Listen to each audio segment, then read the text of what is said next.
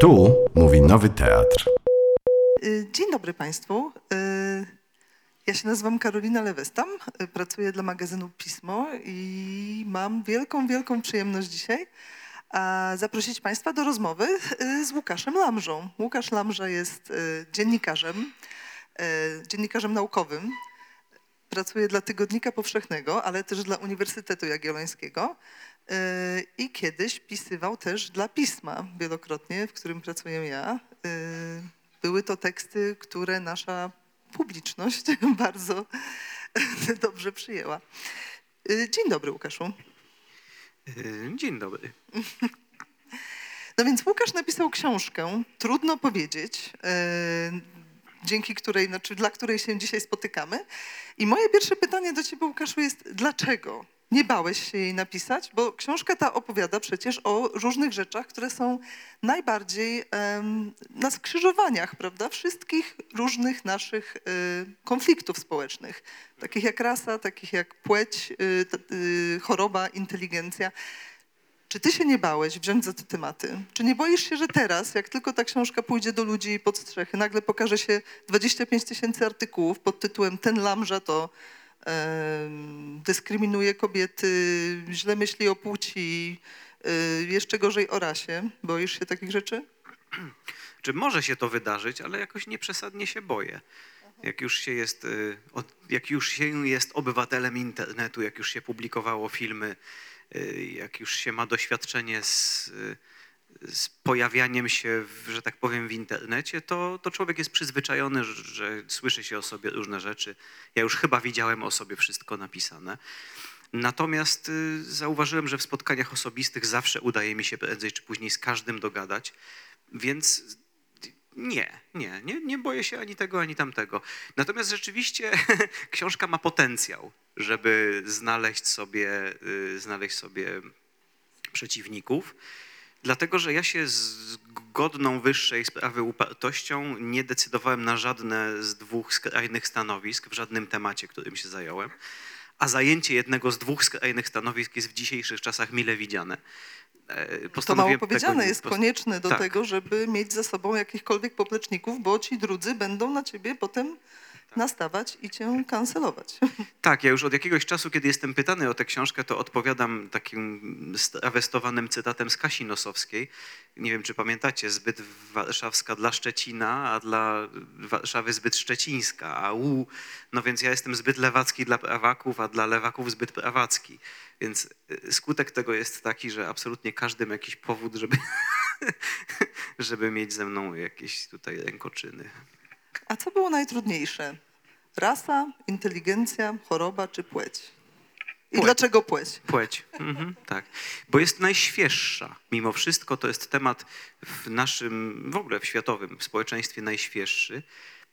Zasadniczo takie głębokie, powiedziałbym, antropologiczne tło tej książki jest takie, że my, ludzie, zaczynamy powoli się orientować, jak skomplikowany jest człowiek tak naprawdę. Przez powiedzmy, że tysiąclecia od kiedy istnieje język, jakiś taki bardziej zaawansowany, nazywamy sobie różne rzeczy i przez długi czas to się działo w błogiej nieświadomości, zupełnie bezrefleksyjnie. I tak gdzieś od kilku stuleci, może od kilkudziesięcioleci to zaczyna nabieg, nabierać tempa taki projekt uporządkowania tego, czym jest człowiek. I z tych wszystkich tematów, które tutaj są, wydaje mi się, że płeć jest tym, co jest obecnie przez nasz gatunek analizowane, rozgryzane i wszystkie subtelności, które w tym pojęciu tkwią, dzisiaj są aktywne politycznie i aktywne społecznie. No więc siłą rzeczy to będzie budziło najwięcej emocji. Więc najbezpieczniej by było poczekać 20 lat z napisaniem tej książki. Wtedy to sobie odleży i będzie już spokojnie, nie będzie budziło aż takich wielkich emocji, no ale nie chciałem czekać 20 lat. No tak, bo wtedy już też nikt nie będzie chciał czytać, prawda? A teraz pewnie wszyscy się rzucają, żeby zobaczyć na przykład, czy można zmienić płeć. Można zmienić płeć? Słucham? No cokolwiek powiem, będzie użyte przeciwko mnie. W książce jest, w książce jest rozdział zatytułowany jak, Czy można zmienić płeć? albo Co można zmienić?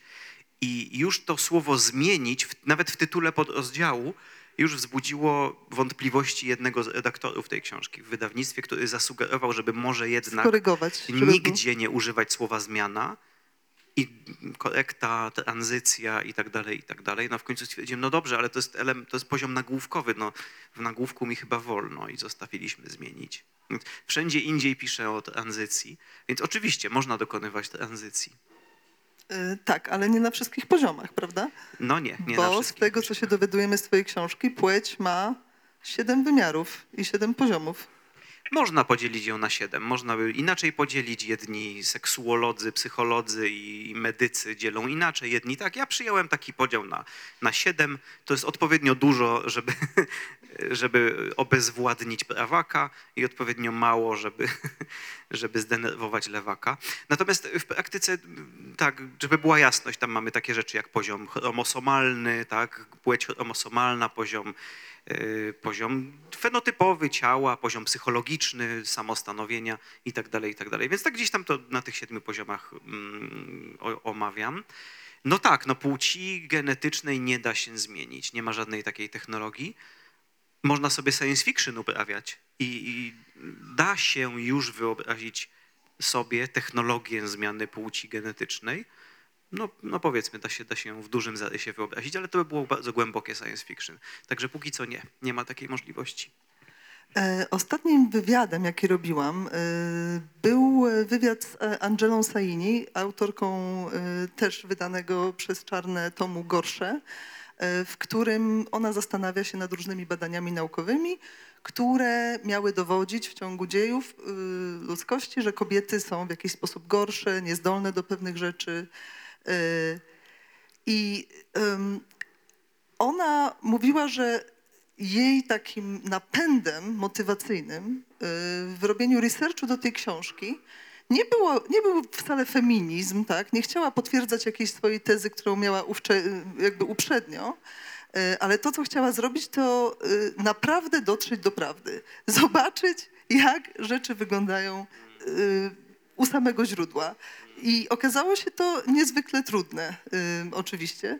Ale zastanawia mnie właśnie, jaka jest twoja motywacja. Czy ty też jakby zastanawiasz się na przykład, oj, widzę tak wiele różnych prawda, teorii na temat płci, ja muszę pójść do tych naukowców, pójść do tych badań i muszę naprawdę się o tym dowiedzieć? Czy to jest to? Czy szukasz potwierdzenia czegoś? Nie, to jest Nie? dokładnie to. Jestem po prostu ciekawski. Mhm. I mam zupełnie y, taką. Nie, nie, chcę, nie chcę, żeby wyszło, że się chwalę, ale mam, wydaje mi się, cechę, która jest zupełnie y, niespotykana i bardzo rzadka, a mianowicie naprawdę nie mam żadnej teorii na ten temat swojej własnej, nie mam żadnej opinii na ten temat swojej własnej, nie mam żadnej potrzeby wpisania czegokolwiek, co wiem, w jakiekolwiek ramy ideologiczne, bo nie mam żadnych ram ideologicznych. I, I wydaje mi się, że, to, że, że mogę zupełnie szczerze i otwarcie i bez ściemniania powiedzieć, że tak, że moją główną siłą motywującą moje działania jest chęć dowiedzenia się, jak jest, jak jest naprawdę. I, I wydaje mi się, i to było najtrudniejsze przy pisaniu tej książki, nie tam płeć jako, jako rozdział. Rzeczą najtrudniejszą przy pisaniu tej książki było ciągłe wstrzymywanie się od wyrobienia sobie zdania. Bo moim zdaniem to jest tragedia naszych czasów, taka, że wszyscy mamy wewnętrzny i zewnętrzny przymus wyrobienia sobie zdania na jakiś temat.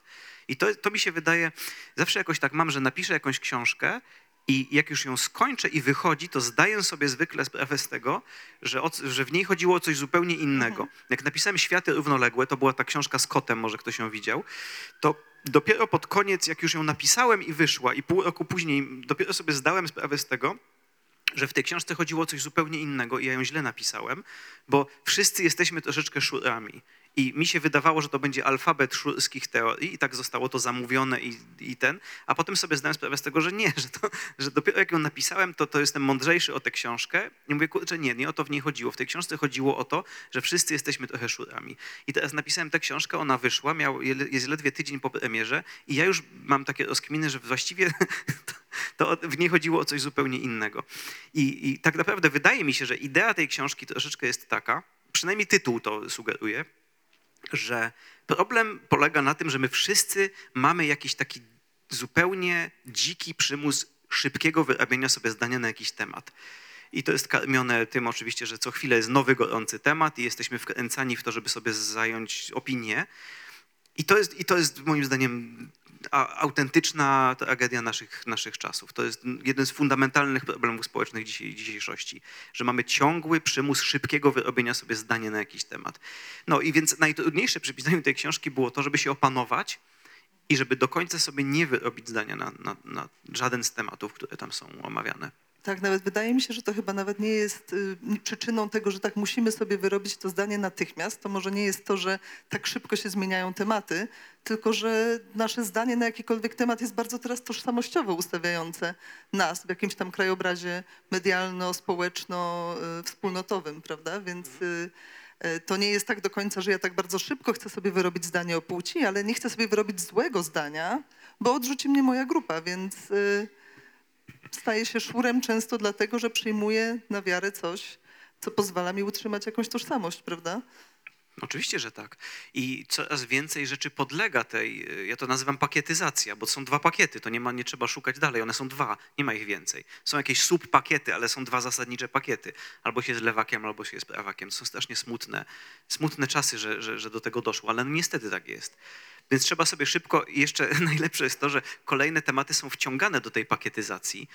Jakim samochodem I dość się, przypadkowo, jakim samochodem Człowiek jeździsz. nigdy nie będzie tak. wiedział do końca, y, co nagle się nie okaże prawackie lub lewackie. Tak, właśnie to jest to, że y, na przykład y, czy, czy takie pa- pytanie pada w knajpie, no co ty na temat tych samochodów elektrycznych sądzisz? Czy, czy wszyscy się przerzucimy na samochody elektryczne?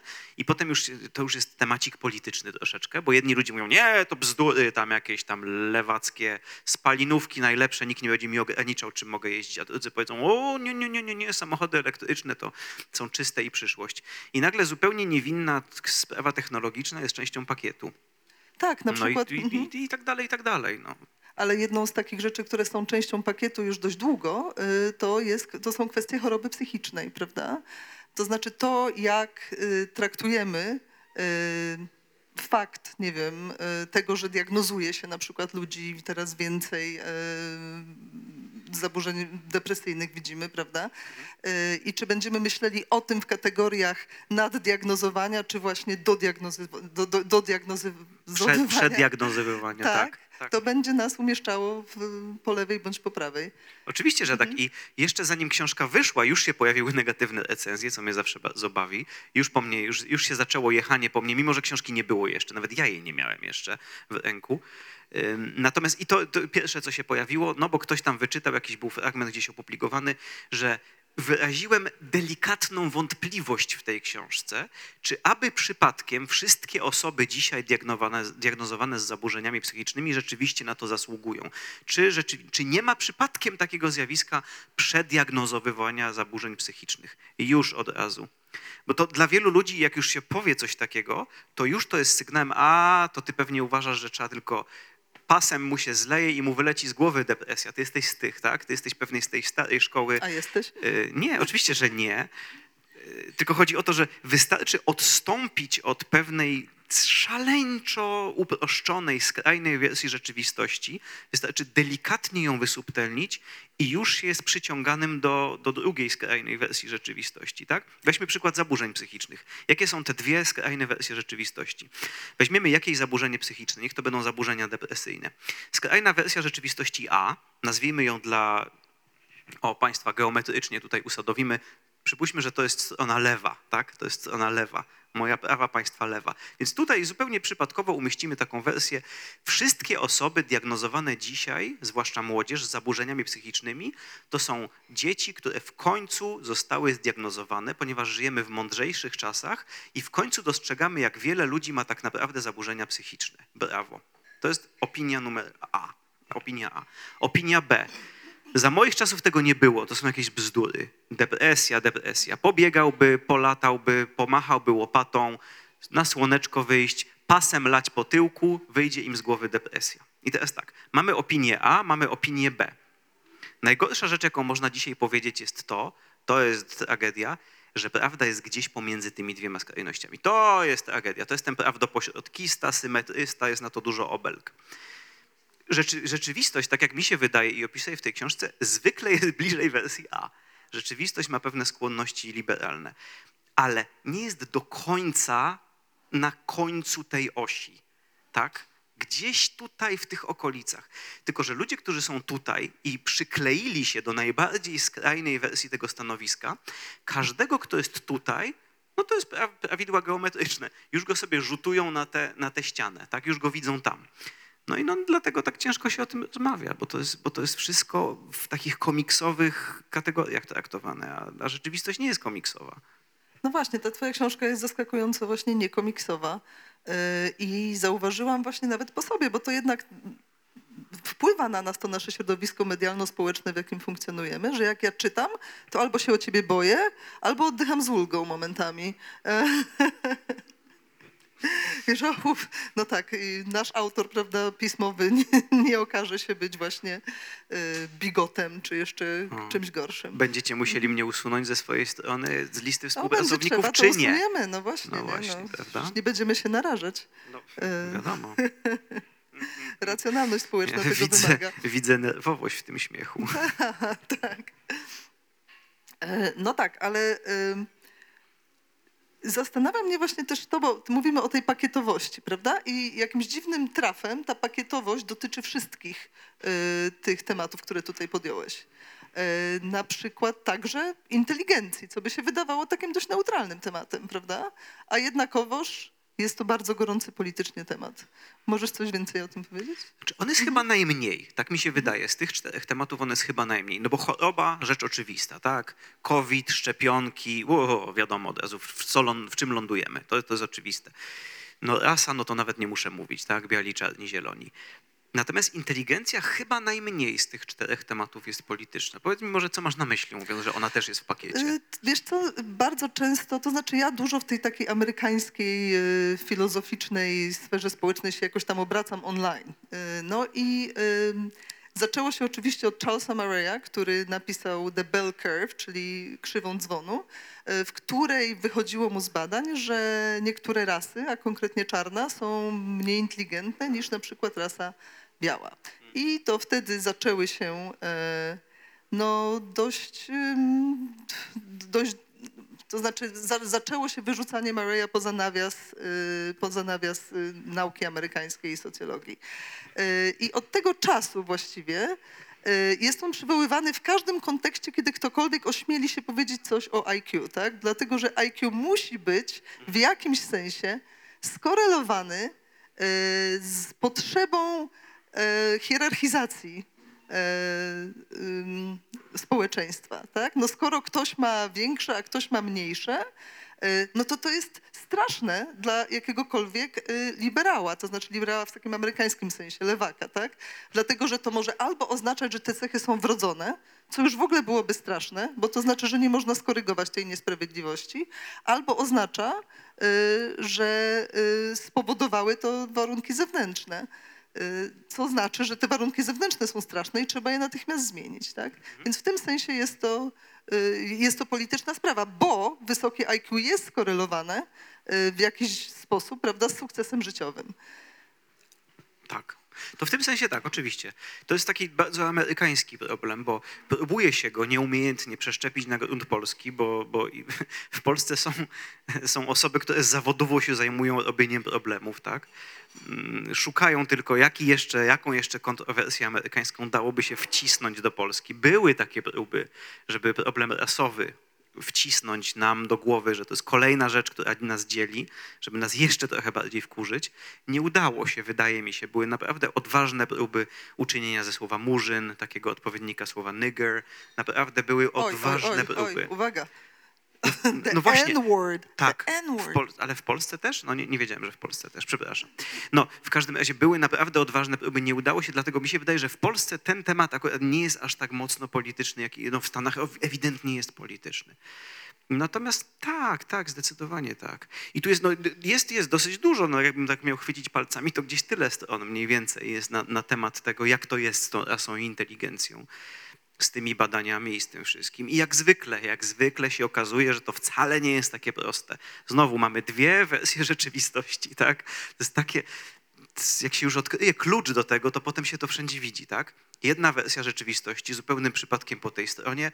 Wszyscy ludzie mają, wszystkie grupy ludzkie mają dokładnie takie samo IQ. Wszyscy ludzie są dokładnie równi pod względem inteligencji, a jeżeli nie są, to to jest czyjaś wina.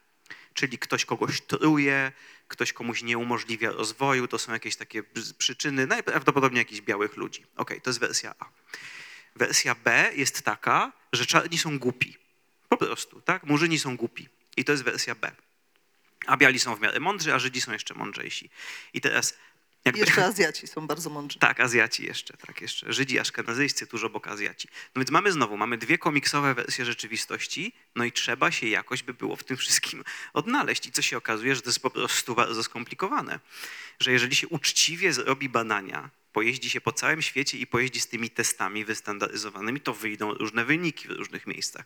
I to jest ciekawe, więc Murray w tym swoim badaniu, on- on w tej książce cytował bardzo dobrej jakości badania, tylko, tylko nie wiadomo, co do końca z nich wynika, bo to, co, o czym to tak naprawdę świadczy? O testach na przykład, tak? Coś to mówi nam na pewno o testach. To jest bardzo ciekawe, o czym to nam mówi. Natomiast, żeby można było o tym spokojnie rozmawiać, to musimy mieć na tyle przynajmniej dojrzałości intelektualnej, żeby być w stanie pewne rzeczy wyłożyć na stół, spojrzeć na nie, nie piszcząc, nie łapiąc się za głowę i nie jodłując. Tak? Na przykład wyniki testów IQ przeprowadzanych na ludziach o różnym kolorze skóry dadzą inny wynik. No bo dadzą.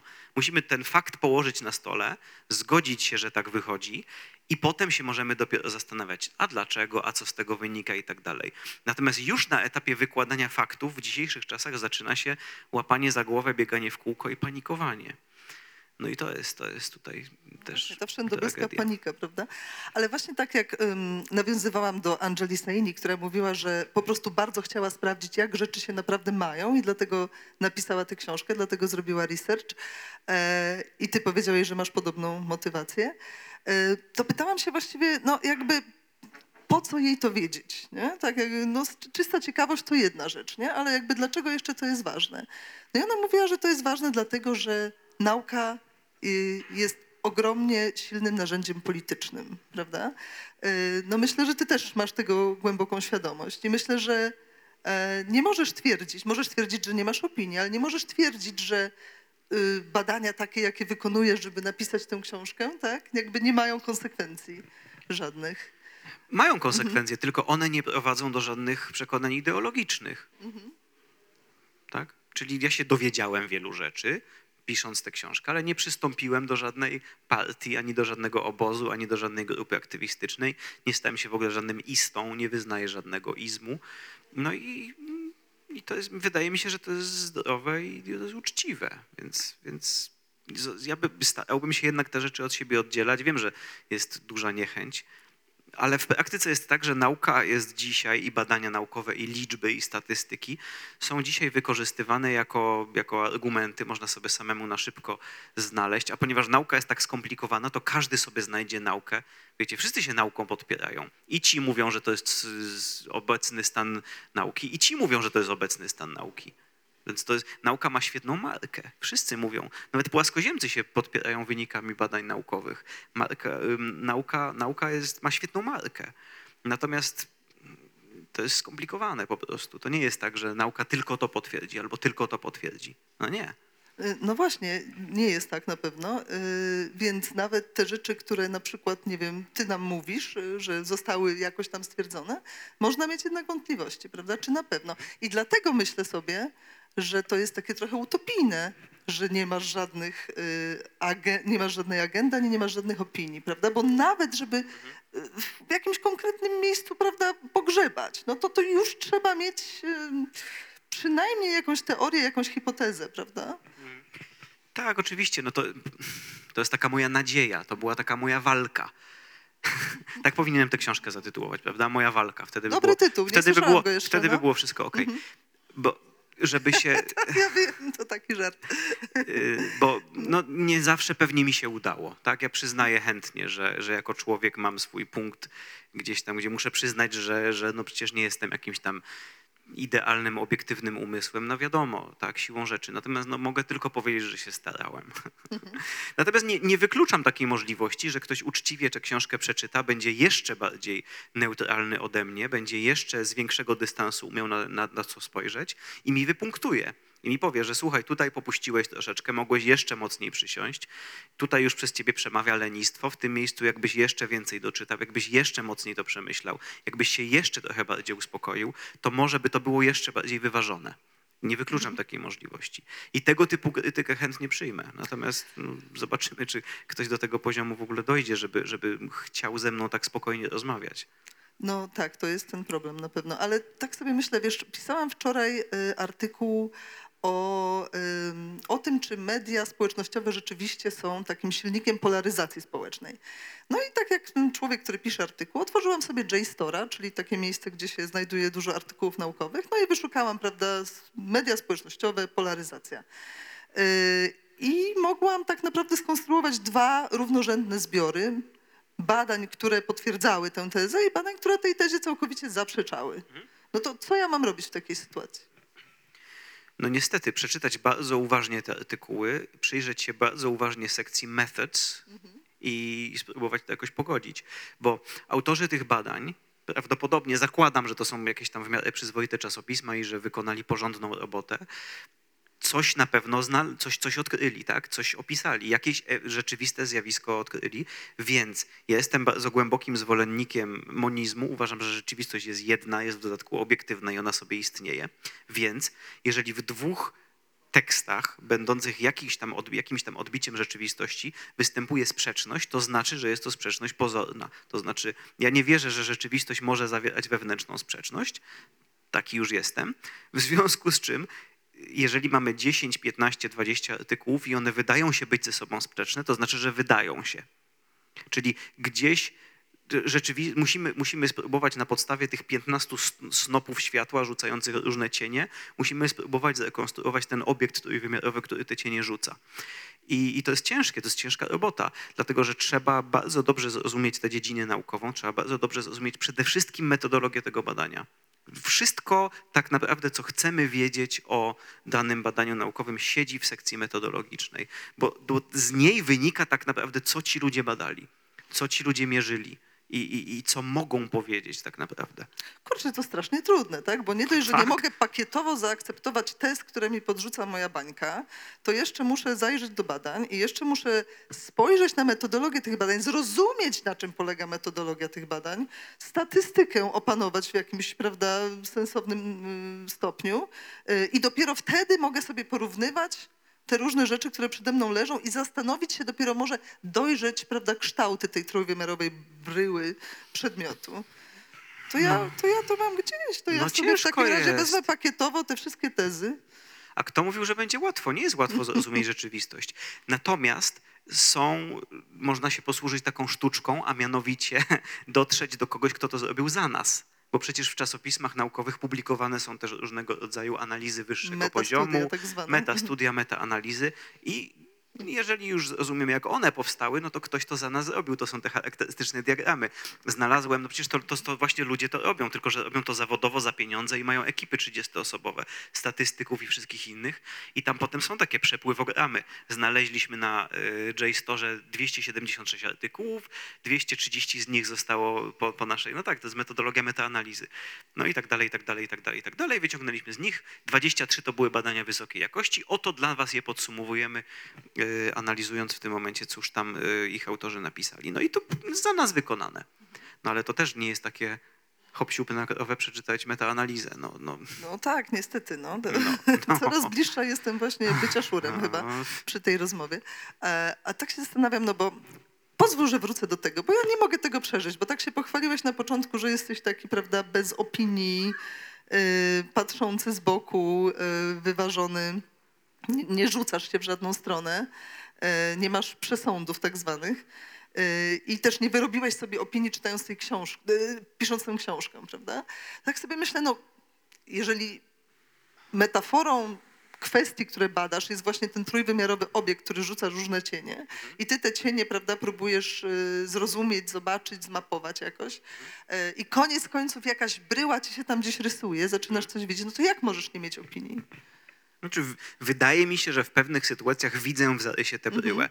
Natomiast te stanowiska, o, metafora mi się chyba nawet udała bardziej niż, niż przypuszczałem. Te dwa stanowiska, o których wam mówiłem, są dwuwymiarowe. One są płaskie.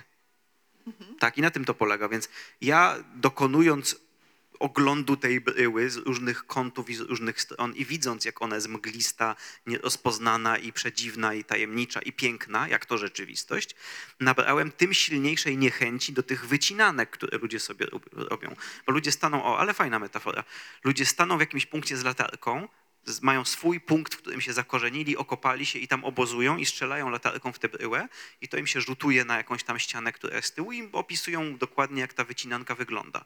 Tak? Potem ludzie z innego punktu widzenia tak, strzelają swoją latarką i rzutują to z innej strony i siedzą w tym okopie i będą siedzieć w tym jednym miejscu i obozować tam i tam siedzą i tam sobie naganiają ludzi, chodźcie do mnie, chodźcie do mnie, chodźcie do mnie. Więc wydaje mi się, że ja mimo wszystko jestem osobą, która biega sobie pomiędzy tymi obozami, albo nie daj Boże jeszcze biega w zupełnie innym miejscu i sobie to ogląda tymi różnymi latareczkami z różnych stron. Może tak, może tak. No, na pewno nie wiem, czy jest jakikolwiek temat w tej książce, w którym gdzieś tam jestem albo lewakiem, albo prawakiem, albo siedzę w tym, albo w tamtym obozie. Chyba nie. Chyba nie. W ogóle fascynujące jest dla mnie, bo... ym, Natomiast tak jeszcze dokończę, bo to jest tylko ba- bardzo króciutko. Muszę to też uczciwie powiedzieć, że dużo, jak, jak, jak się biega po, z tą latareczką i się stara patrzeć na to wszystko naukowo, to jednak, rzeczy, jednak bliżej zawsze do, do tego obozowiska lewaków. Jakoś rzeczywistość ma jakąś taką, je, je, ma jakąś taką skłonność. No ale z drugiej strony być może jest tak, że większość y, ludzi zaludniających uniwersytety, który, którzy robią te badania, są lewakami. Ale to jest prawdziwa tragedia, bo ja to widzę teraz, ja to widzę gołym okiem, jak się czyta na artykuły naukowe na niektóre tematy publikowane w czasopismach naukowych, one są bardzo silnie zideologizowane, niestety.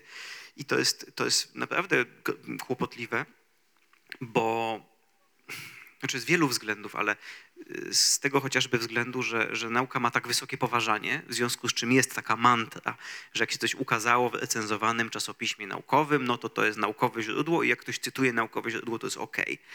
Ech, No, no już nie bywa i są takie tematy, w przypadku których ja mam poważne wątpliwości, czy cała, cały temat badawczy nie jest opisany w literaturze naukowej na sposób niezbalansowany, a y, takim fajnym probierzem tego jest Wikipedia angielska, bo Wikipedia angielska jest, y, polska jest po prostu kiepściejsza, więc, więc to, to, to samo występuje, ale w mniejszym stopniu. Ale Wikipedia angielska przynajmniej teoretycznie cała się opiera na badaniach naukowych. Cokolwiek się tam nie napisze, trzeba dać źródło.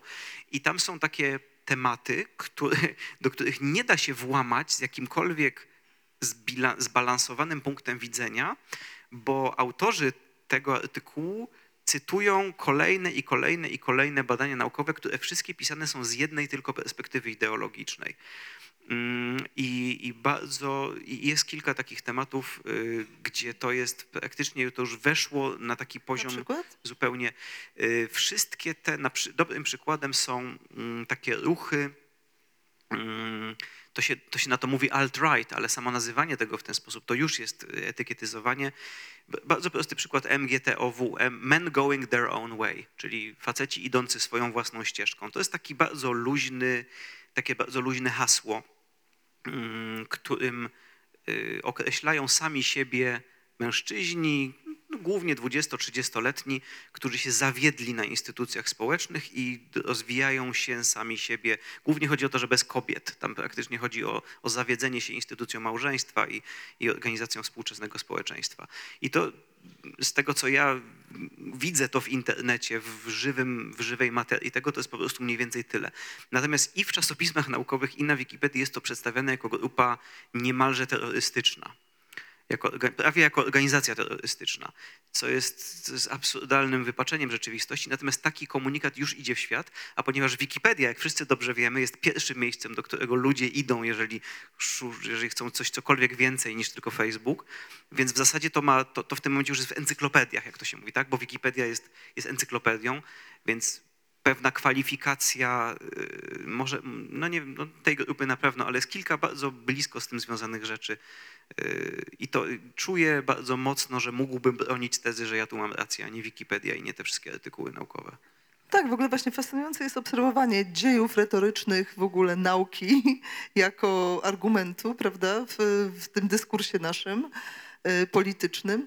I tak sobie myślałam, Je, powiedziałeś, że Charles Murray, który napisał właśnie Bell Curve, tak, to o, korzystał z bardzo dobrych badań.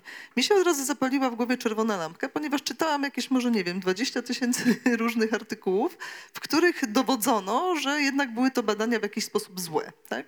No i jakby rzeczywiście, jak się im bardzo, bardzo dokładnie przyjrzeć, no to rzeczywiście nie były one idealne, bo rzadko które są. Ale y, żadne inne badania z drugiej strony barykady nie doczekały się aż tak dużego szkła powiększającego, przez które się y, na nie patrzy.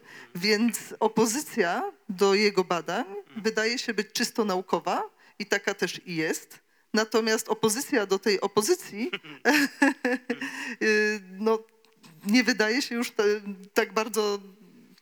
No, Jakby rozumiesz, o co mi chodzi, Tak. prawda? Że nauka jest traktowana jako, y, jako narzędzie w tej walce ideologicznej i jest to robione niezwykle skutecznie.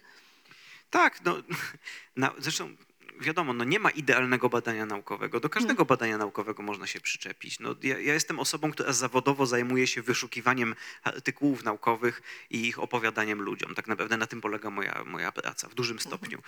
Ym, No i ja wiem chyba lepiej niż większość ludzi, że naprawdę, że nie ma czegoś takiego jak nauka idealna. No, no, każdy artykuł naukowy można przetrzepać, można by się do niego przyczepić, a tym bardziej jakieś badania sprzed 60-70 lat, gdzie metodologia wyglądała zupełnie inaczej.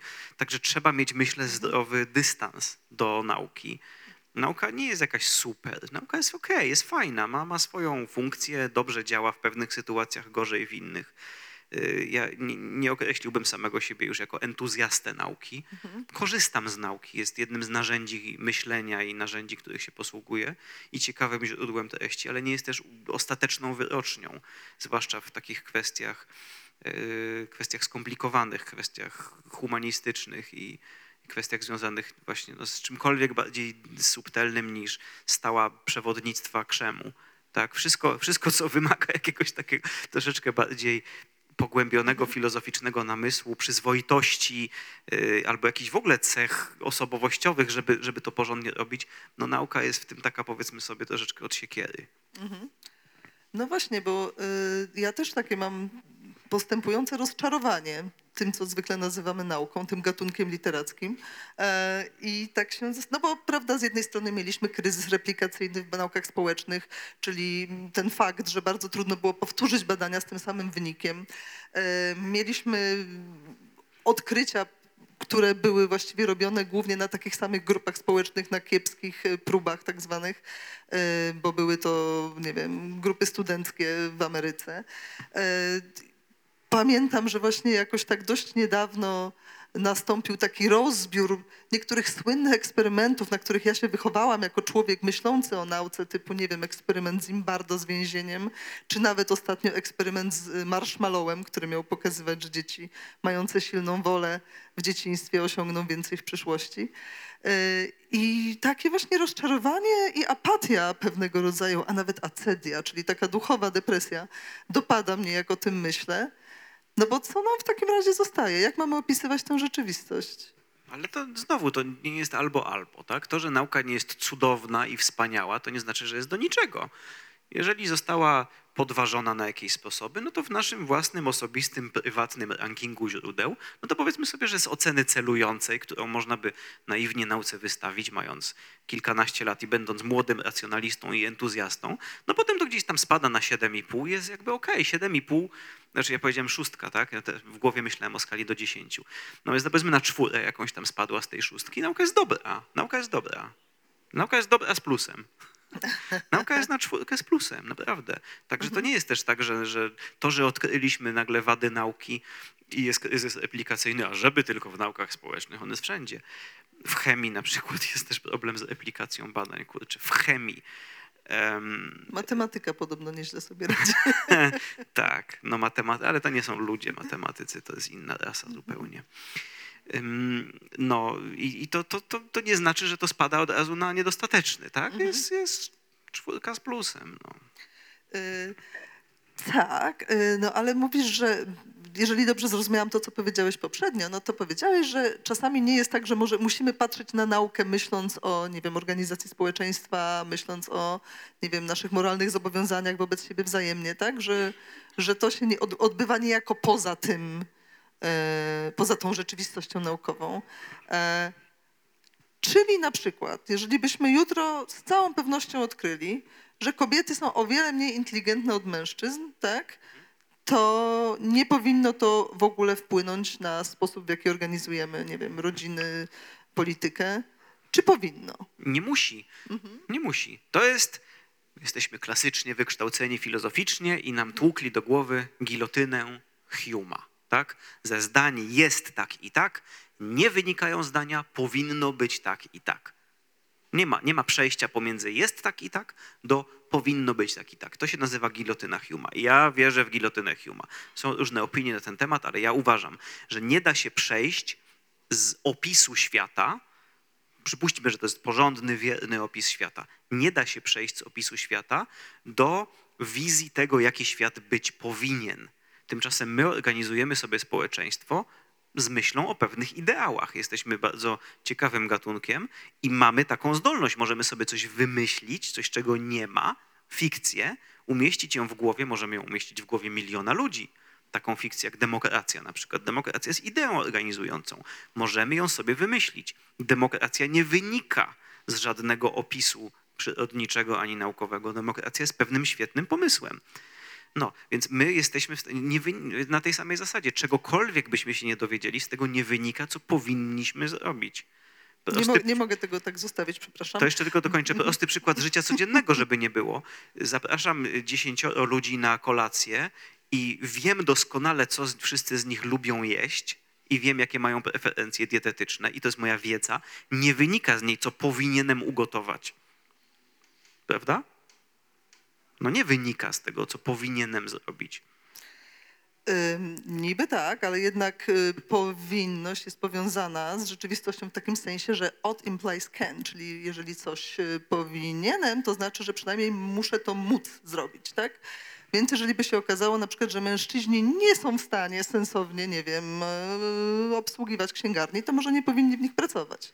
Czyli w tym sensie jednak powinność wynika z rzeczywistości. A po drugie, gilotyna Huma y, nie ma zastosowania do y, tak całkowicie do myślenia o tym, jak powinniśmy się organizować we wspólnoty.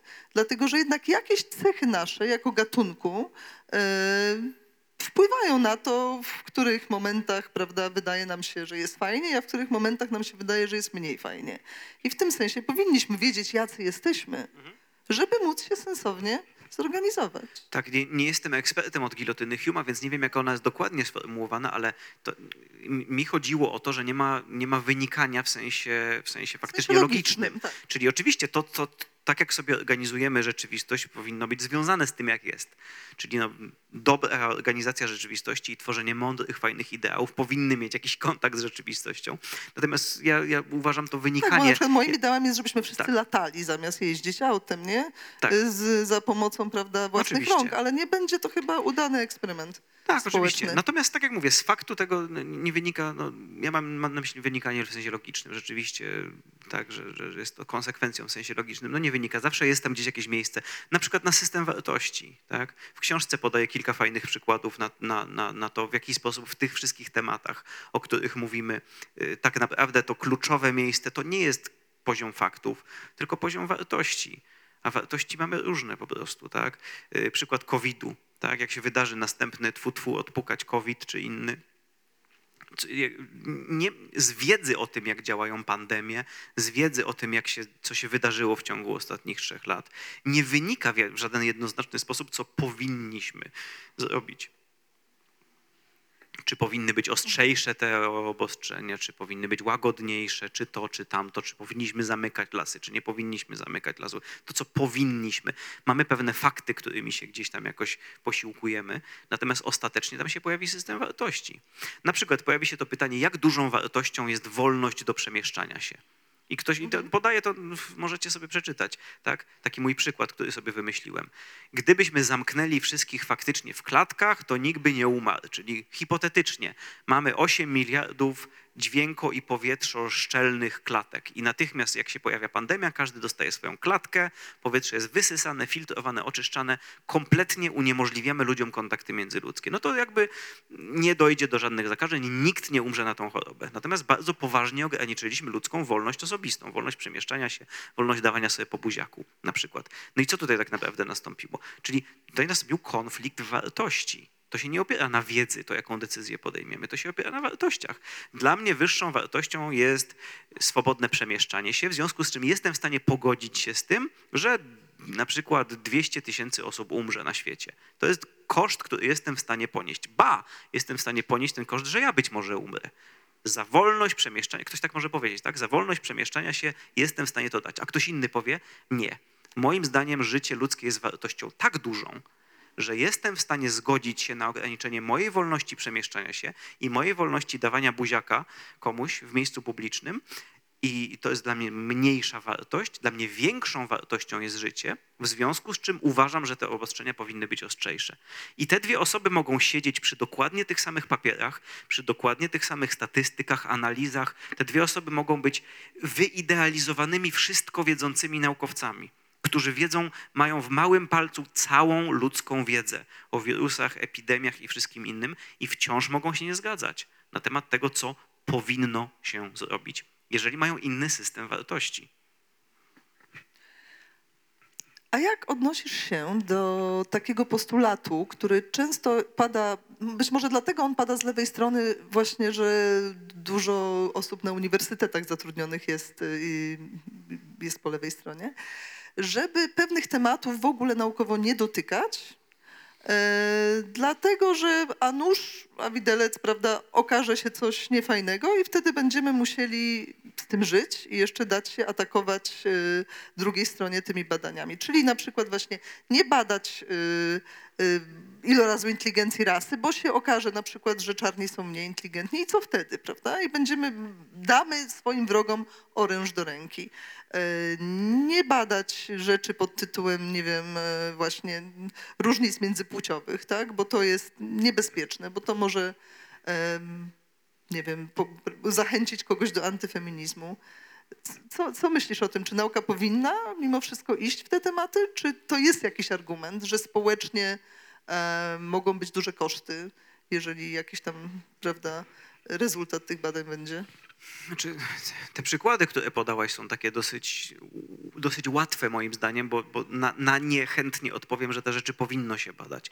Natomiast jest też coś takiego jak etyka mm, w nauce i na przykład już jakiś czas temu wszyscy zgodzili się na to, że nie wolno nam jest y, wytwarzać y, płodów do celów badań biotechnologicznych, płodów ludzkich i donaszać je dowolnie daleko na przykład. Tak?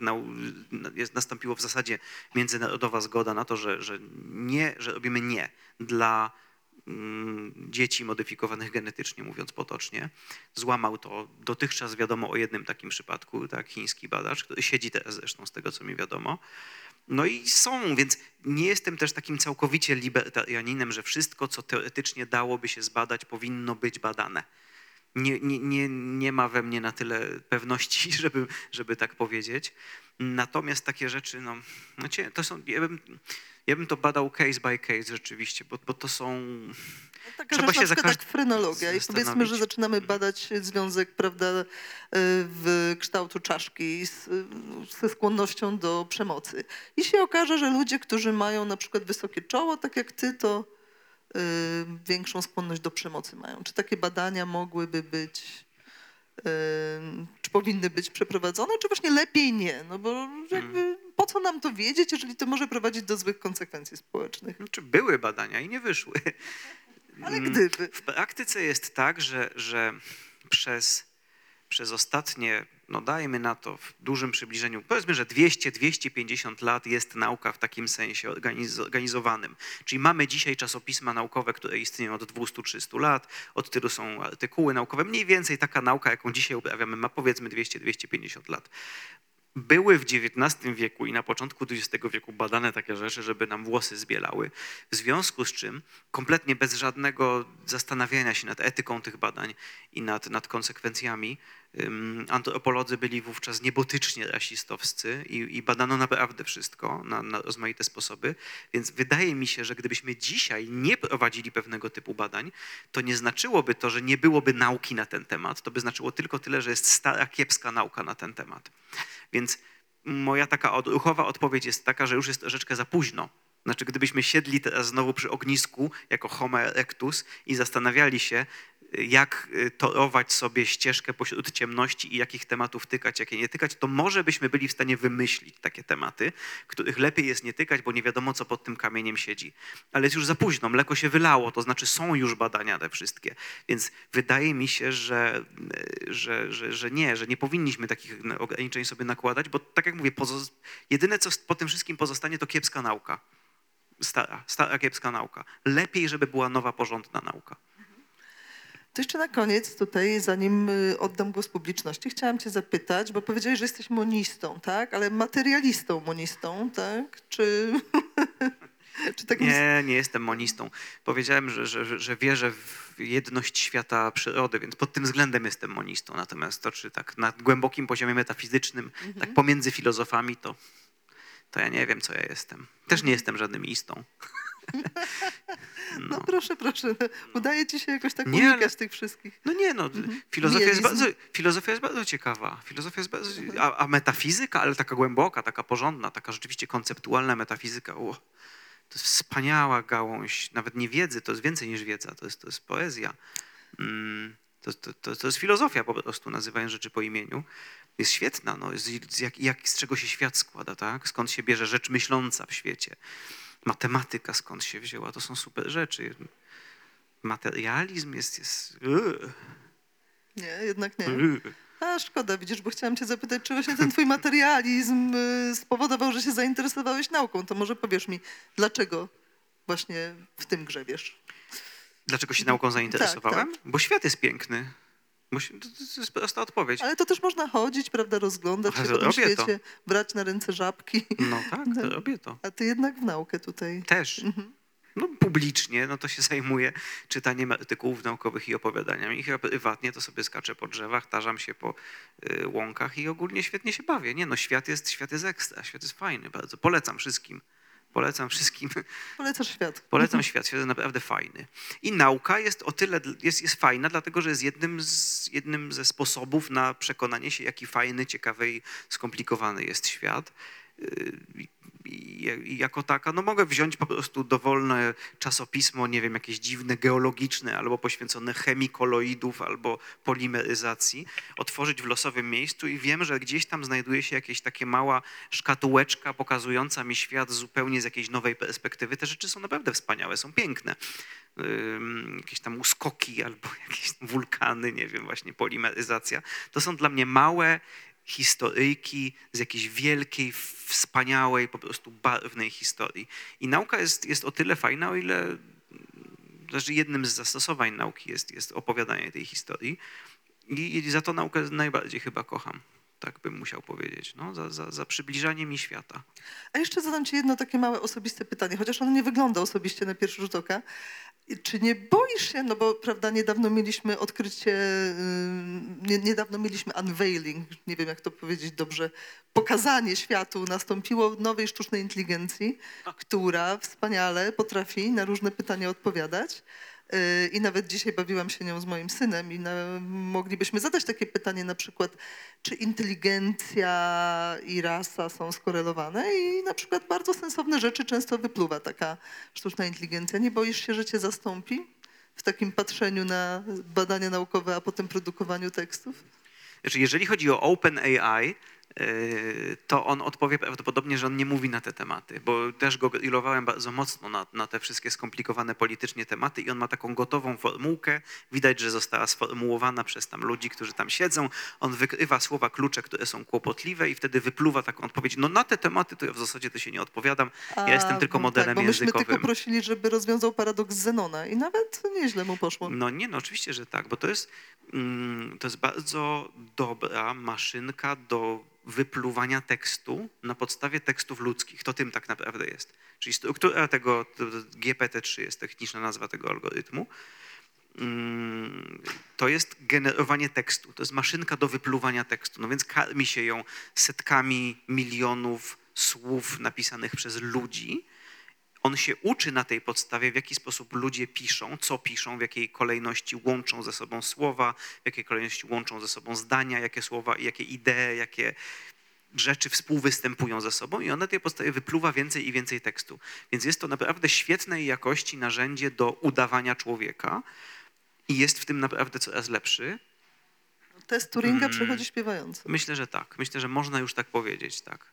Zresztą już, już są. Dzisiaj, jak jechałem pociągiem do Was, to czytałem sobie o mm, zastosowaniu właśnie bardzo podobnego modelu językowego, jak, jak ten od OpenAI, ale to z kolei byli y, inżynierowie i inżynierki z firmy Meta, tej, coś, co kiedyś była Facebookiem.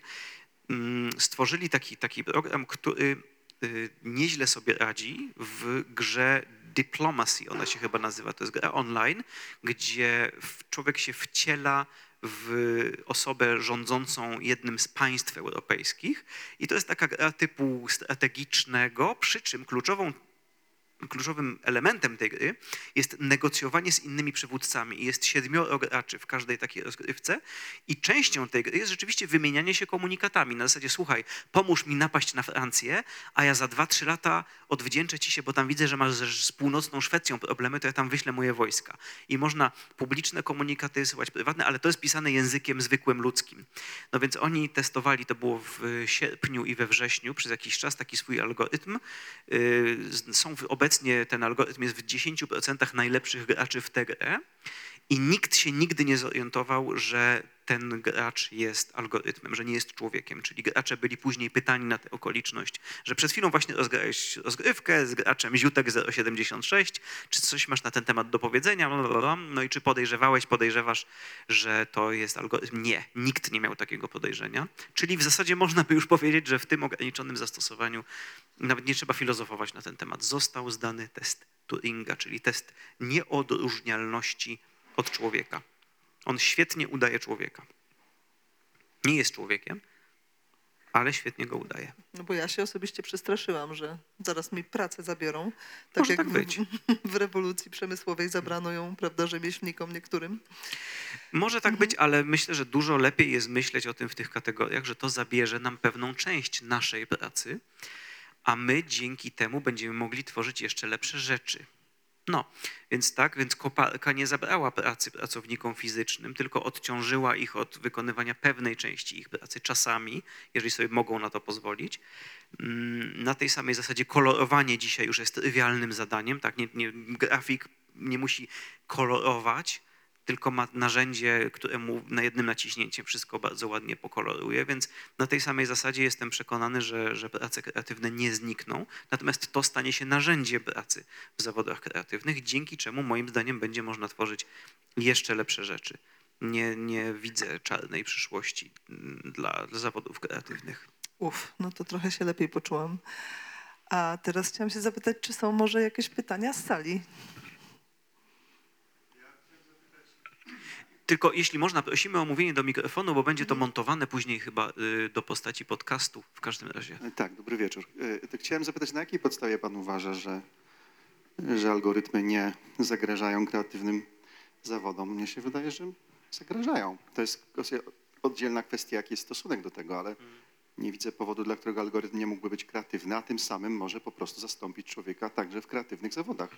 Jest już Czy są kreatywny. jakieś argumenty za, że No, on sobie nie poradzi z czymś? No nie, znaczy to jest tak. Yy, Nie wiem, czy, czy, czy, czy pan się bawił kiedyś yy, którymś z tych generatorów obrazu, typu Mid Journey, Stable Diffusion, DALI i tak dalej, tak? One wykazują się pewnego rodzaju kreatywnością, natomiast to nie są gotowe rozwiązania, czyli twórca, czy to rzemieślnik, czy artysta zwykle ma do wykonania pewne zadanie. Na przykład zaprojektuj plakat na konferencję nautologiczną, tak? albo napisz opowiadanie. I tu są narzędzia, które potrafią dużo stworzyć rzeczywiście, natomiast nie dają gotowych rozwiązań. Trzeba wymyślić tak naprawdę to gotowe rozwiązanie, trzeba, trzeba mieć pewną wizję. Czy to mówię, czy to jest wielka wizja artystyczna, czy to jest mały tekścik, trzeba go najpierw wymyślić. I pewne te zadania będą wykonywane błyskawicznie. Na przykład ja jako dziennikarz Tygodnika Powszechnego mam dużo bardzo fajnych zadań, między innymi prawdopodobnie w numerze noworocznym mm, Tygodnika Powszechnego ukaże się mój własny bardzo długi tekst dokładnie na ten temat, o którym w tym momencie rozmawiamy. Czyli co się będzie działo z tymi algorytmami i nami. Jestem właśnie na etapie przygotowywania tego tekstu. I, I taki tekst długi na przykład, ja, ja już sobie pomagam tymi algorytmami. One na przykład świetnie podsumowują teksty dla mnie, generują mi krótkie fragmenty tekstu. To jest jedna rzecz. Druga, są natomiast takie zadania, które ja dostaję do wykonania, które są troszeczkę może mniej szlachetne, bo to wymaga pewnego przemyślenia, pewnej wizji, sprawdzenia, ale na przykład jak otworzycie tygodnik powszechny, to na samym początku są takie, to się nazywa obraz tygodnia. I obraz tygodnia to są takie notki na 500 znaków, na 600 znaków. I niektóre z nich są bardziej dowcipne, inne są mniej dowcipne, ale niektóre z nich to są troszeczkę na zasadzie, e, tak, e, pan X spotkał się z panem Y, rozmawiali na temat Z i tak dalej, i tak dalej. Krótka notka. My się zawsze staramy, żeby tam była jakaś indywidualna perspektywa, ale no umówmy się, tak? Więc napisanie notki na długość 500 znaków na temat tego, kto się z kim spotkał, co się wydarzyło, że wybuchł tankowiec, to wydaje mi się, że tak, że to może być już robione, a na przestrzeni dwóch, trzech lat myślę, że niemal na pewno może być robione automatycznie. Natomiast to i tak pozostawia nam gryzi piórką pewne pole do popisu. My możemy na przykład, y, musimy zresztą, my musimy wymyślić, na jaki temat to zostanie napisane. Są te suwaki, są te modyfikatory wymagające od nas pewnego wymyślenia. Ja na przykład chciałem, wczoraj wieczorem siedziałem sobie i zamiast spać generowałem sobie obrazy jednym z tych generatorów. One są fenomenalne, znaczy to jest, to jest fantastyczne, jestem zakochany w tym. Mam konto na Midjourney, płacę im straszliwe pieniądze za, za, za, za, za subskrypcję, ale nie żałuję żadnej złotówki. I siedziałem półtorej godziny, próbując dogadać się z tym algorytmem, żeby on narysował dokładnie to, co ja sobie wymyśliłem. Nie udało się, ale tym doborem słów, tymi słowakami, tymi parametrami, tam jest dużo wymyślania tak naprawdę. To nie jest takie automatyczne, że wpiszę i nagle się, no, to jest leniwe wyjście. Wpiszę i będzie cokolwiek i to cokolwiek będzie łatwe. Natomiast w rzeczywistości korzystanie z tych wszystkich narzędzi wymaga, wymaga pewnych umiejętności. To są po prostu tylko narzędzia. Więc taka by była moja długa odpowiedź na to, dlaczego, dlaczego nie widzę czarnego scenariusza. Pewne najbardziej mechaniczne i najbardziej automatyczne części tej pracy mm, zostaną, zostaną zastąpione. Natomiast to się przesuwa, to się po prostu przesuwa. Zawsze będzie pole dla człowieka, tak myślę. Mhm. Tego, tej końcówki nie rozumiem. Znaczy, bo wydaje mi się, jak mówimy o perspektywie 20 lat, mhm. no to bo teraz pomyślmy o następnych 20 latach. Ja w ogóle nie chcę, abstrahuję od kwestii Aha. oceny. Czarny scenariusz, biały scenariusz, nieważne. Ja po prostu kwestia, ja nie rozumiem, gdzie jest zasadniczy kłopot, dlaczego ten algorytm kreatywny nie może kiedyś napisać tekstu za pana. On oczywiście potrzebuje kontekstu, świadomości tak. czy jakiejś semantyki, ale on ma internet, on się może dużo rzeczy nauczyć, obserwować.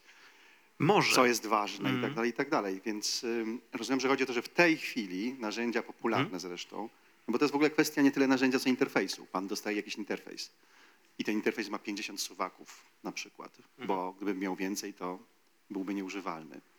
Ale za chwilę, no to jest tylko kwestia interfejsu, nie samego narzędzia.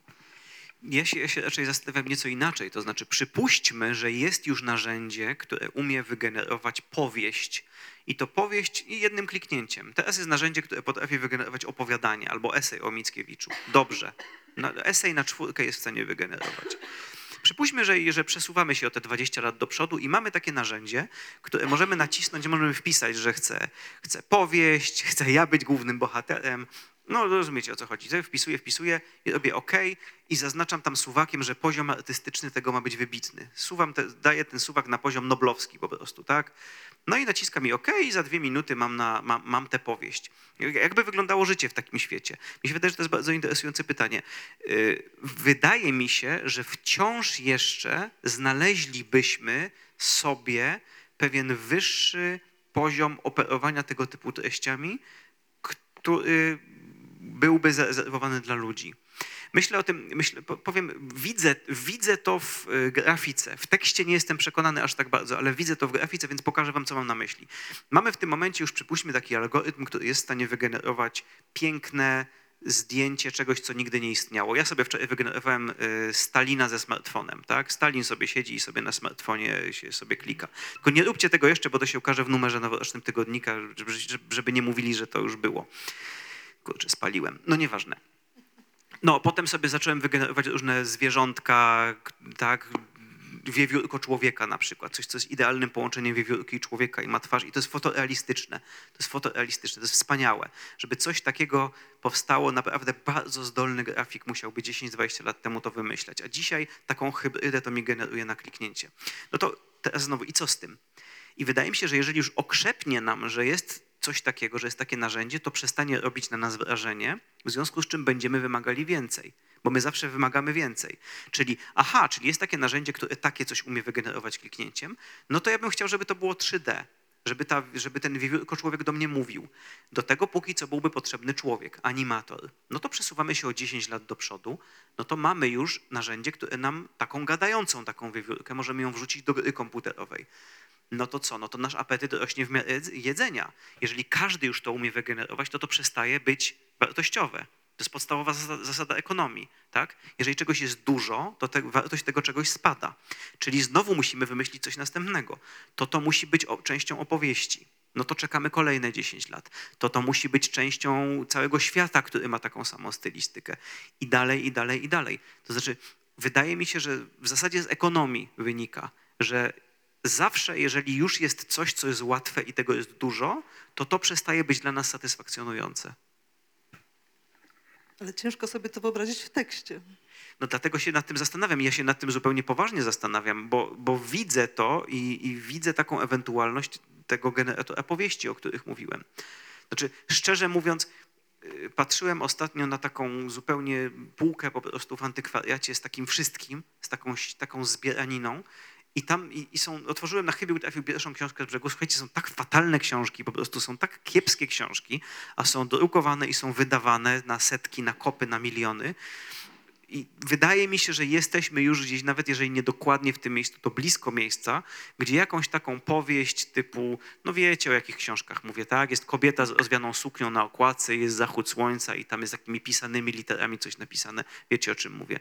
Myślę, że gdzieś wygenerowanie takiej powieści całej, od początku do końca, nienaganną polszczyzną, może i lepszą niż tam jest w tej książce, myślę, że wygenerowanie tego jednym kliknięciem naprawdę jest blisko, jest naprawdę za rogiem. No i co to, co, to, co to właściwie będzie oznaczało? To jest, myślę, myślę, że to jest dobre pytanie, co to będzie oznaczało, bo mm, czy, czy ci ludzie, którzy dzisiaj takie rzeczy generują, na przykład, no, będą musieli coś innego robić? Nie wiem, nie wiem szczerze mówiąc. Natomiast tak jak mówię, intuicja mi mówi, że, że bez względu na to, jak dobre by było to narzędzie, to zawsze znajdzie się jakiś sposób skorzystania z niego do zrobienia czegoś jeszcze większego. Ktoś jeszcze ma pytanie? Tak, dzień dobry.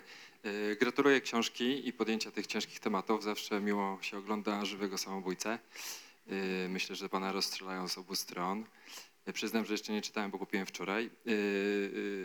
Mały dodatek do tej rozmowy o sztucznej inteligencji. Wydaje mi się, że w ogóle nie poruszamy tego kluczowego tematu. Kluczowym tematem wydaje mi się, że będzie to, kto będzie właścicielem tej sztucznej inteligencji, bo za tym stoją gigantyczne pieniądze. Jak pomyślimy sobie o takich instytucjach jak, nie wiem, fundusz BlackRock, który pewnie od lat używa y, tego typu narzędzi i jest w stanie zachwiać walutą jakiegoś kraju, nawet kontynentu, czy zostać właścicielem właściwie wszystkiego już dzisiaj, to to, czy nam, y, czy my stracimy pracę jako graficy jest kompletnie nieistotne. Jakby ta sztuczna inteligencja kluczowym jakby obszarem, który należy moim zdaniem rozpatrywać jest to, kto będzie jej właścicielem. To będą całe branże, całe narody spauperyzowane i tak dalej. To taka uwaga. Pytania. Y, Czy nie bał się pan tego, o czym pan już tutaj wspomniał, y, startując tą książką, że materiał mm, ten badawczy i te dane, na których pan pracuje, będą tak właściwie kompletnie, kompletnie niekompletne, w tym sensie, że jeśli pomyślimy o badaniach na temat rasy, no to mamy tak, albo stare badania, które rzeczywiście są z czasów takich, powiedziałbym, mocno postkolonialnych, gdzie badamy czaszkę, inteligencję w taki mm, mocno y, determinujący potem faszyzm sposób, no to jedno, wiadomo, że, że, że to odpada. Potem mamy badania y, z tezą, czyli w cudzysłowie lewackie, które y, mają udowodnić, że wszyscy są równi i mimo tego, że ewolucja ukształtowana jest całkiem inaczej, to mamy identyczne mózgi, co jest no tak z perspektywy statystyki dość idiotycznym założeniem. No i, y, i wiemy, że na przykład w Stanach Zjednoczonych, nie wiem, granty na badania dotyczące rasy, czy w ogóle w Europie, y, to, nikt nie przyzna grantu na takie badania. Tak? To jest też samobójstwo naukowe, to jest kancelowanie takiej osoby, z tego się trzeba tłumaczyć, nikt y, przy zdrowych zmysłach tego nie będzie robił. Czy pan się tego nie bał, że nie będzie miał pan po prostu fizycznie takich danych, jako osoba obiektywna i bez tezy, będzie mógł pan wykorzystać? Jeszcze tylko króciutko na pierwszą część odpowiem na, na, na ten komentarz. To nie jest aż takie oczywiste, co się wydarzy i, i tego nie wiemy, bo dużo z tych algorytmów jest otwartych. To znaczy ta nauka powstała, To jest nadzieja. nauka tworzenia tych algorytmów i tych sieci neuronowych i ich szkolenia, niektóre nawet materiały treningowe są, są otwarte, są za darmo. I, I na przykład z tych wszystkich y, wielkich stajni, które to tworzą, no, na tym rynku dużo z nich to są y, algorytmy spoza tych głównych stajni. Na przykład OpenAI ma tego gadacza całkiem świetnego, ale ich generator obrazu, mimo że to jest firma założona przez Elona Muska i firma dysponująca naprawdę dużymi środkami, ich generator obrazów jest taki sobie, jest gdzieś trzeci, czwarty najlepszy. W szczycie są Midjourney i Stable Diffusion. Stable Diffusion jest całkowicie otwarta, czyli każdy może sobie to ściągnąć, cały ich kod z internetu i u siebie z tym eksperymentować. Może się skrzyknąć z ekipą i sobie wynająć czas procesorowy na chmurze Amazona i to mielić dane, ile im się żywnie podoba. Więc naprawdę ten ruch otwartej algorytmiki myślę, że komplikuje ten obraz troszeczkę. To jest kosztowne i to nie jest tak, że każdy z nas może się na rynku pojawić, bo to jest, szacuje się, że wyszkolenie tego GPT-3 kosztowało kilka milionów dolarów, czysto czasu procesorowego, bo to jest mnóstwo mielenia danych. Mm, Koszt wytworzenia takiego generatora obrazów takiego wysokiej jakości, gdzieś pół miliona dolarów czasu procesorowego, no plus olbrzymie know-how, ale to nie są To nie są duże to pieniądze. nie z są biliony dolarów, prawda? Mimo wszystko to są takie, to, to nie, jest aż, nie jest aż tak źle, więc myślę, że jest nadzieja, że jest autentyczna nadzieja, że to pozostanie otwarte. Natomiast ta druga część nie jest tak źle, jeżeli chodzi o tę naukę. Znaczy, bał, znaczy bałem się, no, rozważałem taką ewentualność, że wezmę się za jakiś temat, zwłaszcza te tematy związane z rasą i inteligencją i się okaże, że to wszystko to jest badziew, że, że, że nie ma porządnej nauki na ten temat, ale nie jest tak źle. Naprawdę nie jest tak źle. Wystarczy sobie poszukać, skorzystać z tych baz literaturowych, poszukać, posz- pooglądać. No tam troszeczkę ja bibliografii daję w tej książce. Podsumowałbym, że, że, że, że nie jest aż tak źle, jak mogłoby być. To jeszcze ostatnie pytanko, czy trafił pan w tej pracy badawczej na taką bombę, gdzie zadrżała panu ręka i powiedział pan, no teraz to już sam celuję w siebie i, i zostanę spalony, skancelowany. Coś takiego, co no, parzy już jak się zaczyna czytać. Czy ja chyba nie mam kompletnie instynktu samozachowawczego, bo nie. Na to wychodzi. Zupełnie szczerze, nie. Ja się, ja, się, ja się niczego nie boję. To znaczy, ja wiem, że tam są rzeczy, to mi dopiero żona uświadomiła, bo ona troszeczkę, więc ona troszeczkę pilniej śledzi, ona trzyma rękę pul, na, na pulsie rzeczywistości trochę bardziej niż ja, bo ja w ogóle jestem dziki, jestem eremita. Ja nie czytam gazet, ja nie oglądam wiadomości, ja nie mam telewizora, ja nie oglądam tych żadnych portali, nic, nie ma mnie na żadnych mediach społecznościowych, więc żadnych memów nie znam, nie docierają do mnie te łańcuszki. Ja naprawdę jestem jakimś ascetą totalnym i ja nie wiem, jak źle jest. Dopiero mi to musiała żona uświadomić. Ona czytała tę moją książkę, ona zawsze pierwsza czyta książkę, mówi Jezus Maria, tu cię zjedzą, tu cię zabiją, tu cię zjedzą, tu sobie daj spokój, ty nawet nie wiesz. Także może, może coś jest ze mną nie tak, ale nie, nie miałem żadnego takiego miejsca. A kolejne życzliwe osoby mi mówią, słuchaj, to co tutaj napisałeś, to, to chyba zwariowałeś kompletnie. Ja na to patrzę, mówię, no ale przecież, przecież tak jest, zobacz. Nie, nie, to nie o to chodzi, że tak jest. Ja ci mówię, że chyba zwariowałeś. Nie wiem.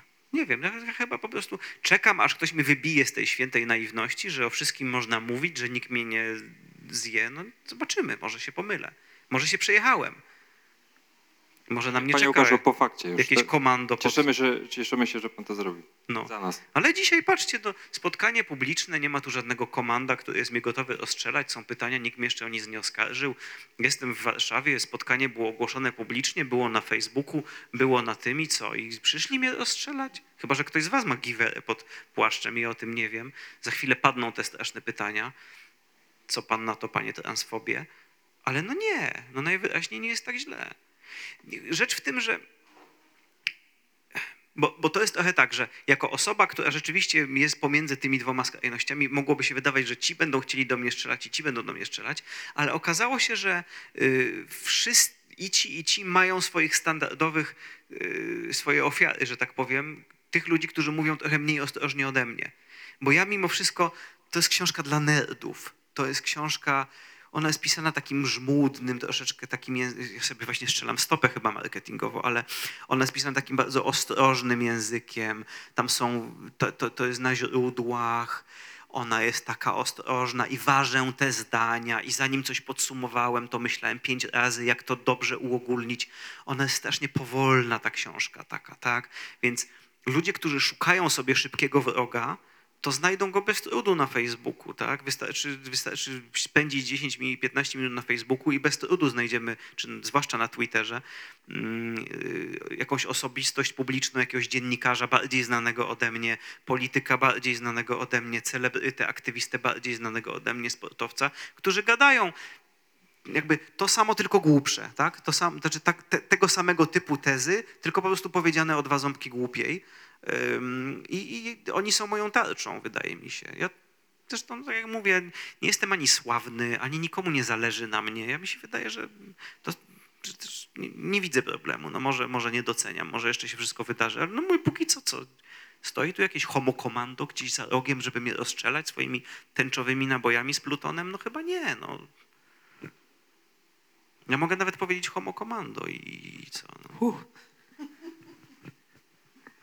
Może nie, może nie doceniam. Może jutro będzie w wyborczej na pierwszej stronie. Uuu, dziennikarz tygodnika powiedział homo komando publicznie. No ale no, jestem między cywilizowanymi ludźmi, którzy wydaje mi się, że są inteligentni i mają poczucie humoru i wydaje mi się, że w takim towarzystwie naprawdę można rozmawiać.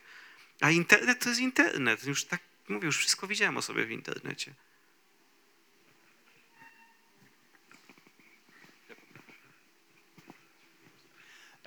Dziękuję bardzo. E, Ja mm, chciałbym zapytać może o takie słowo, które e, tutaj jeszcze nie padło, ale mi się wydaje, że może, może być jakąś konkluzją tego wszystkiego. Mówił Pan o grupie A, grupie B i trochę e, ja miałem takie wrażenie, czytając tę książkę, że takie, jakby coś takiego się przewija przez nią, ale koniec końców nie pada, więc zapytam, czy może e, takim leitmotywem tej książki nie jest po prostu zdrowy rozsądek?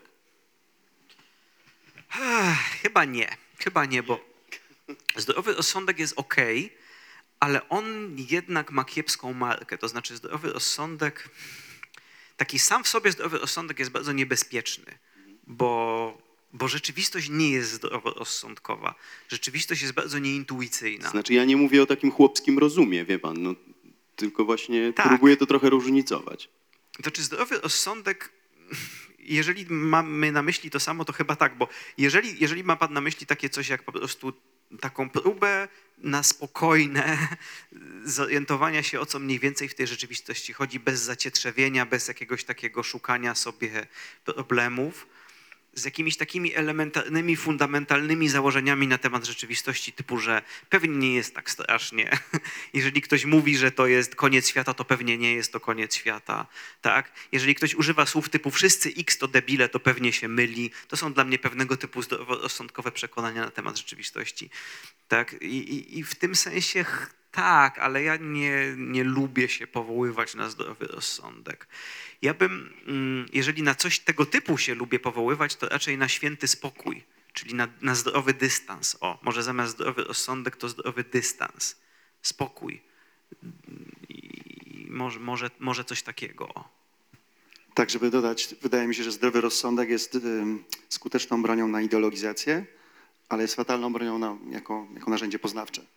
Myślę, że historia świata to jest historia upadku, jak, jak zdrowy rozsądek nie daje rady, jeżeli chodzi o poznanie świata. Można to tak pokazać. Może dopiero tak. metoda naukowa. No, może tak być. No, no, no tak, bo co by nie mówić, tak, tutaj mm, naukę pokrytykowaliśmy, pokrytykowaliśmy, ale nauka jest jednak bardzo dobrym narzędziem dowiadywania się, jak, jest, jak, jak ten świat jest zbudowany i nauka wykurzyła wiele zdroworozsądkowych przekonań, tak. No, proste, elementarne zdroworozsądkowe przekonanie. Ludzie się dzieją na chłopy i na baby. Tak? To jest przykład zdrowego rozsądku, prawda? I to nie jest tylko chłopski rozum, ale to też jest taki, no człowiek żyje, spotkał 50, może 100 osób w swoim życiu, które jakoś bliżej poznał, ma 15-20 lat i wszystko, co dotychczas przeżył i czego dotychczas doznał, zgadza mu się z takim prostym, zdroworozsądkowym przekonaniem, że są samce i samice, są mężczyźni i kobiety, albo to jest chłop, albo to jest baba. I w tym sensie to jest bardzo takie zdroworozsądkowe przekonanie, no ale tu akurat nam nauka niestety troszeczkę komplikuje ten obraz. No nie ma tak dobrze, tak? W tych, w tych 90 tam kilku procentach przypadków, 99 powiedzmy, yy, wszystko będzie ok, no ale no właśnie, właśnie na tym ten problem polega, że, że myślę, że dojrzeliśmy już troszeczkę jako społeczeństwo, jako gatunek do zajmowania się tymi bardziej zawiłymi sytuacjami i one sprowadzają cały problem. Więc zdrowy rozsądek jest, jest słabym narzędziem radzenia sobie z subtelnościami. Poza tym jeszcze jest, jak to się mówi, konserwatywny, w tym sensie, że przyciągać do tego, co było i nie otwierać się na nowe. Tak, zdrowy rozsądek jest chyba ostrożny. No, można by tak powiedzieć. Jest, jest, jest niechętny zmianom, jest konserwatywny. Czy ktoś jeszcze ma pytanie? Ale to jest jeszcze to jest, to jest ciekawe, bo tak, kusi mnie, żeby się z tym zgodzić, ale trzeba, trzeba by to coś inaczej nazwać, bo chyba, chyba myślimy o tej samej cesze, natomiast to, to nie jest zdrowy rozsądek, tylko nie wiem co. To jest arystotelejska fronezis tak zwana, czyli y, rozważność. Może. To jest takie no. patrzenie na to, na to i na tamto i tak, na, tak jakby sensowne próby nie tyle wypośrodkowania, co Mhm. osiągnięcia pewnego spokoju poznawczego po zapoznaniu się ze Spokój, wszystkim. spokój. Spokój. Ja się też coraz bardziej tak, takiego zdania jestem, coraz ostrzej z każdym niemalże miesiącem, że taką bardzo, y, że nie doceniamy troszeczkę tych cech osobowościowych i emocjonalnych w procesie poznawczym. Że bardzo szukamy jednak jakichś takich kryteriów, bardzo takich właśnie ścisłych, poznawczych, jakie będzie źródło wiedzy, jakim autorytetom ufać. I jeżeli będziemy mieli dobre źródło wiedzy i dobrą metodę i właśnie ta nauka i te autorytety, to wszystko się uporządkuje. Yy, Natomiast ja tak się nad tym zastanawiam, że, że, że nawet istotniejsze, na, zwłaszcza na pewnym poziomie subtelności, są cechy zupełnie innego typu. Spokój, szacunek do drugiego człowieka. Ja na przykład bardzo lubię ludzi. Mam taką cechę po prostu. Ja bardzo lubię ludzi. Naprawdę. Jestem typem człowieka, który gada z wszystkimi sąsiadami, który w autobusie gada z kierowcą, który plotkuje z z siedzącą obok kobietą w pociągu, nie może usiedzieć cicho, chyba że jadę wagonem ciszy. Ogólnie ja, ja lubię ludzi, ja lubię gadać z ludźmi, ja lubię poznawać nowych ludzi. Yy, na moim osiedlu, na którym mieszkałem przez pięć lat, absolutnie wszystkich zawsze znałem. Znałem wszystkie panie i panów w sklepie, sąsiadów, wszystkich żuli okolicznych i nurków. Znałem tych ludzi, gadałem z nimi. Ja, ja lubię ludzi po prostu. I wydaje mi się, że to jest pewna cecha, która ona nie jest cechą poznawczą, to nie jest jakaś cecha racjonalna czy nieracjonalna, to jest pewna, pewna jakaś taka, nie wiem, skłonność. I napisałem książkę o człowieku, o ludziach i gdzieś tam, tak mi się wydaje, jak na to patrzę z perspektywy, to mam nadzieję, że przebija chociaż troszkę minimalnie przez tę całą książkę też taka zupełnie cecha czysto emocjonalna, że ja lubię ludzi. I i, I wydaje mi się, że to są, że troszeczkę nie doceniamy tych takich cech zupełnie nie z, nie z poziomu poznawczego, czy jakbyśmy uczeni powiedzieli epistemologicznego, tylko z takiego zupełnie emocjonalnego poziomu. Na przykład w etyce, czy w etyce, w y, światopoglądzie y, Shinto, tym takim tradycyjnym japońskim, jest cecha, jakbym był erudytą, to bym pamiętał nazwę, ale nie pamiętam japońskiej nazwy, która się tłumaczy jako pogodność, że pewną cnotą, myśmy, byśmy powiedzieli, pewną taką pozytywną jakością człowieka jest pogodność. Bardzo mi brakuje na przykład takiego, y, takiego czegoś, żeby w ogóle wybrzmiało takie coś. My jesteśmy ponurzy i y, my Polacy jesteśmy ponurzy. Mamy miny ponure, mamy twarze ponure, mamy kolory ponure, jakieś to jest takie wszystko jest ponure. I wydaje się, że ta cecha nie jest obciążona ani poznawczo, ani etycznie. Że ona jest po prostu nastrojem, że jest humorem. Jak można wartościować humor? Że ktoś jest smutny, ktoś jest wesoły. To brzmi wręcz niepokojąco dla naszego ucha. Jak możemy powiedzieć, że jakiś nastrój jest lepszy niż inny nastrój? Tymczasem, kiedy się dowiedziałem o tym, to, tak, to zrobiłem sobie taki rachunek sumienia, mówię, że kurczę, że pogodność, taka, taka zupełnie banalna, że, że dobry humor, potem rzutuje na wszystko. Bo jeżeli jestem pogodny, i y, poznaję nowego człowieka, to chętniej w nim dojrzę to, w czym ma rację, a nie to, w czym się myli. I znajdę z nim pewną platformę porozumienia. Jeżeli jestem pogodny, to pisząc tego typu książkę będę starał się ludzi pogodzić, bo jestem pogodny, a nie ludzi skłócić, bo jestem ponury. I, i ogólnie Taką mam ostatnio myślówę. To jest na bieżąco wszystko, to jest na żywo. Tętno pulsu, tętno pulsu. Znaczy nie, nie, to, to są takie chaotyczne zupełnie nota- notatki teraz, bo przeżywam to teraz na bieżąco, ale zastanawiam się właśnie, czy, czy to nie jest jakiś taki mały kluczyk, żeby, żeby to wszystko uspokoić. Czyli nie właśnie ani, ani nie zdrowy rozsądek, ani nauka, ani nie takie źródło, czy inne źródło, ani nie taki autorytet, czy inny autorytet, tylko jeszcze krok wcześniej, głębiej troszeczkę. Nasze w ogóle nastawienie do rzeczywistości. Jakiś, nie wiem, system pogodowo, system pogodowy naszego organizmu. Może to nas ocali. To bardzo ciekawe, tak? Że, Więcej słońca. No tak, no, ka- każda nauka, jaką się przedsiębierze, prawda, jednak jest y, naszym temperamentem y, bardzo wyraźnie pokolorowana. I może rzeczywiście, żeby była dobra i żeby służyła nam, to powinniśmy po prostu być dobrzy i otwarci. No, brzmi to, no, ciężko się o tych rzeczach mówi, bo Tak, one mają tak, brzmi to tendencję do brzmienia strasznie banalnego, tak? Kto to powiedział znowu? Kurczę, ja nigdy tego nie pamiętam, yy, że że wypada być przyzwoitym. To słowo przyzwoity. Bartoszewski. Dziękuję. No to był Bartoszewski.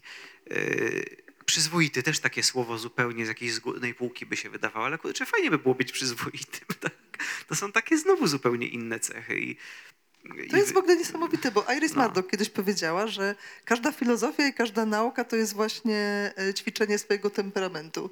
I myślę, że to jest naprawdę wielka rzecz, że ona to zauważyła i rzeczywiście tak jest. I ten temperament, ten charakter, to dobro, które jest w człowieku, widać nawet w najbardziej, e, nie tylko w prozaicznych rzeczach, które robi, ale też Mm. w na- najbardziej abstrakcyjnej, e, ilościowej nauce, prawda? To jest Tak. niesamowite. Tak. No przecież y, to można też poznać chociażby po tym, w jaki sposób poszczególne systemy religijne reagują na naukę. Są, są systemy religijne, które są tradycyjnie bojowo nastawione do wyników naukowych. No, chrześcijaństwo znamy najlepiej z własnego podwórka, więc doskonale każdy z nas chyba potrafi przypomnieć te przypadki, kiedy Kościół miał poważne problemy z rozwojem wiedzy naukowej, no bo, bo, bo jest to nastawienie bojowe, takie nastawienie ocenno-poznawcze. A są systemy religijne, które nie mają nigdy żadnego problemu z rozwojem nauki, jakoś tak się dzieje, albo minimalne. No i, no i co z tym zrobić, tak? Że buddyści nie mają wojen z naukowcami. No nie mają ich po prostu. E, Dalaj Lamę kiedyś zapytali, co by było, gdyby naukowo wykazano, że nie istnieje y, transmigracja duszy albo to i tamto. Że gdyby to rzeczywiście ponad wszelką wątpliwość wykazano. On powiedział, no jakby wykazano, no to nad czym się tu w ogóle zastanawiać, to dyskusja, no nie ma, to nie ma, tak? wykazali, to wykazali, trzeba by jakoś sobie z tym poradzić. Pewnie. No więc to jest, to jest interesujące, jakie są te, te takie dalekosiężne wpływy. Ja się na tym słabo znam bardzo, więc znowu to będę tak trochę szył na bieżąco, ale mi zawsze przeszkadzała ta, ten aspekt ocenny mi zawsze w chrześcijaństwie przeszkadzał. Ten taki, to jest grzech, a to jest dobro. Tak, to jest dobre, to jest złe. Postąpiłeś grzech, musisz ponieść karę. Jak, jak, jak, jak kodeks karny to jest skonstruowane tak naprawdę, tak? Że, że dobry czyn nagroda, tak? Bóg, który za dobre wynagradza, a za złe karze. Jest taka A standardowa teraz tak formułka. masz dobre wyniki naukowe, to fajnie, a złe to musimy cię No i, i, to jest, no i to jest dobra teoria i trzeba za nią nagrodzić, to jest zła teoria, trzeba za nią ukarać. A, i, I to jest system etyczny, czyli system oceniania zbudowany na relacji prawnej. Tak? Sędzia, tak, który, który ma władzę, jest sąd ostateczny, tak? Zwróćcie uwagę na tę terminologię. No i tam jest kara za, za winy, za grzech, za zło. Jest lista. Normalnie jak kodeks. Jest lista rzeczy, które są złe i lista rzeczy, które są dobre. No są na świecie systemy etyczne oparte na, na przykład na idei współczucia. Tak? No zupełnie inne podejście, kompletnie. Że człowiek, który zrobił źle, to zbłądził. Ma, ma, ma nieuporządkowaną rzeczywistość. Trzeba pomóc mu uporządkować swoją rzeczywistość. To nie jest to, to jest, winimy dziecko, że zabłądziło, że się poparzyło? Że, no, no nie, no to po, musimy pomóc temu człowiekowi, bo, mm, bo, bo, bo błądzi. Więc można zupełnie inaczej skonstruować sobie system cały i ten, to, to ocenne podejście nigdy do mnie nie trafiało, tak zupełnie intuicyjnie i, i może, może to też gdzieś tam w tym wszystkim siedzi. Ale już gadam. To może jeszcze ktoś z tej strony sali, czy nie? Ja się zawsze daję wciągnąć i potem mówię te, te zupełnie takie nieuporządkowane rzeczy. To już chyba wszystkie pytania w takim razie. Bardzo dziękujemy. Zamuliłem na Łukaszu. koniec. Nie wiem, czy sztuczna inteligencja by tego lepiej nie zrobiła. Żartuję oczywiście. Na pewno na sposób. Nie, no na pewno by nie. Bo, znaczy, może nie. Są takie suwaki, że on potem płynie. Są takie. To się temperature nazywa. Jak się będziecie bawili GPT-3, to przesuńcie temperature tam na 0,9, to on będzie takie właśnie robił rzeczy jak ja teraz. Aha. Jeśli to popłynie. Tak, że serce się liczy, prawda, a nie szkiełko i oko. Y, No dobrze, to jeszcze, no to dziękujemy bardzo, dziękuję Państwu też y, Dziękuję. Dzięki, dzięki.